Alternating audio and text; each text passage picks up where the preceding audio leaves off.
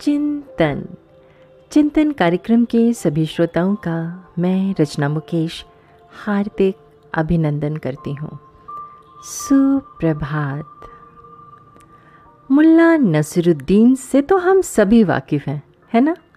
लगभग 800 वर्ष पूर्व तुर्की, ईरान और बगदाद के रेगिस्तानों में घूमने वाले मुल्ला परम ज्ञानी थे, परंतु ज्ञान बांटने के उनके तरीके बड़े अनूठे थे।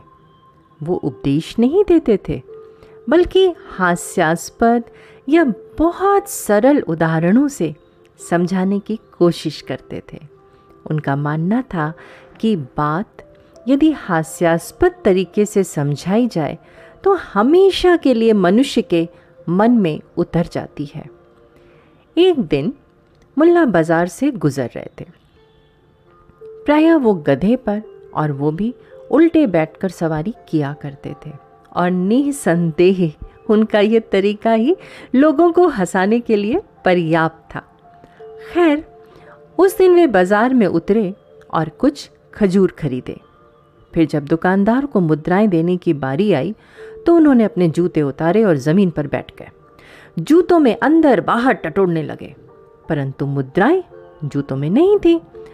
उन्होंने अपने पैजामे के अंदर टटोला, पर मुद्रा वहाँ भी नहीं थी। अब तक वहाँ काफ़ी भीड़ एकत्रित हो गई थी। एक तो मुल्ला की सवारी, यानी गधे पर उल्टा बैठना ही भीड़ इकट्ठी करने के लिए पर्याप्त था। और अब ऊपर से उनकी ये हरकतें भी लोगों के आकर्षण का केंद्र बनती जा रही थी। इधर मुल्ला एक तरफ़ यहाँ वहाँ मुद्राएँ ढूंढ रहे थे, और वहीं दूसरी तरफ़ वो खरीदे हुए खजूर भी खाए जा रहे थे। दुकानदार इस बात से थोड़ा परेशान हो गया कि एक तो ये व्यक्ति ऊट पटाक जंगों पर मुद्राएँ ढूंढ रहा है और ऊपर से बिना मुद्रा चुकाए खजूर भी खाए जा रहा है। कहीं मुद्राएँ ना मिली तो क्या इसके पेट से खजूर निकालूँगा? अभी दुकानदार ये सब सोच ही रहा था कि मुल्ला ने सर से टोपी उतारी और फिर उसमें मुद्राएँ खोजने लगे।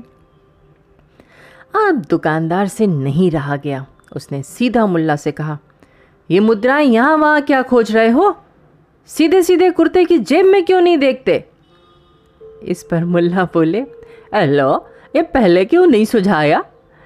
इतना कहते कहते मुल्ला ने कुर्ते की जेब में हाथ डाला और मुद्राएँ दुकानदार को थमाते हुए बोला हाँ वहाँ तो थी। मैं तो ऐसे ही देख रहा था। शायद कहीं और से भी निकल आए। ये सुनते ही पूरी भीड़ हंस पड़ी। भीड़ में से एक आदमी ने कहा, लगता है कोई पागल है। जब मालूम था कि मुद्रा कुर्ते की जेब में है तो भी यहाँ वहाँ ढूंढ रहा था। अब मुल्ला की बारी आ गई थी। जो बात कहने के लिए उन्होंने इतना सारा नाटक किया था, वो कहने का वक्त आ गया था। उन्होंने बड़ी गंभीरतापूर्वक सबको संबोधित करते हुए कहा मेरे प्यारे मित्रों, मैं पागल सिर्फ़ इसलिए माना जा रहा हूँ क्योंकि मुद्राएँ जहाँ पड़ी थी, मैं वहाँ नहीं खोज रहा था। लेकिन मेहरबानी कर एक बार आप सब अपने भीतर झाँक कर देखो। ये जानते हुए कि हमारा रब, हमारा खुदा, हमारा भगवान हमारे दिल में बसा हुआ है। फिर भी आप सब लोग उसे बाहर खोजते फिरते हो? यदि मैं पागल हूँ तो आप सब फिर क्या हो?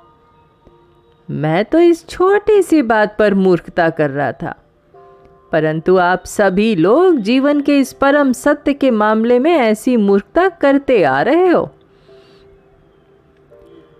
मुल्ला नसरुद्दीन की ये उलाहना आज भी पूरी मनुष्यता के लिए एक सीख और चेतावनी है। परम तत्व, दिव्यता हमारे दिल में ही मौजूद है और हम उसे बाहर ढूँढने की कोशिश करते रहते हैं।